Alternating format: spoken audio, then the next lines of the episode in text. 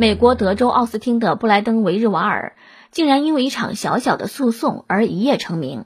布莱登此前通过约会软件结识了一位女伴，在与其约会看电影时，女方不断发送手机消息。因不满此举，他向法院起诉了这名女子，并要求其返还价值十七点三一美元的电影票钱。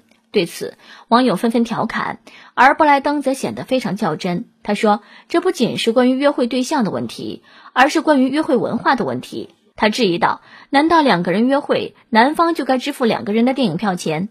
而对于这起匪夷所思的官司，两人所去的电影院也站出来表态：“呃，票钱我们出了。如果布莱登愿意和解，不再浪费公共资源的话。”我们将再送他一张价值十七点三亿美元的礼物券啊，一分不少，也一分不多。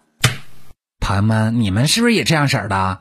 走路的时候玩手机，上厕所刷手机，朋友聚会各自玩手机。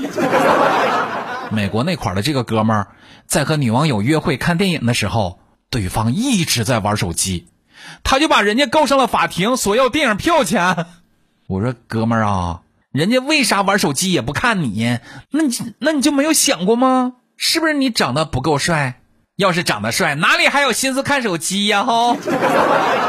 还有就是你是不是太无趣了？人家可能发现手机比你好玩多了，才会不理你的吧？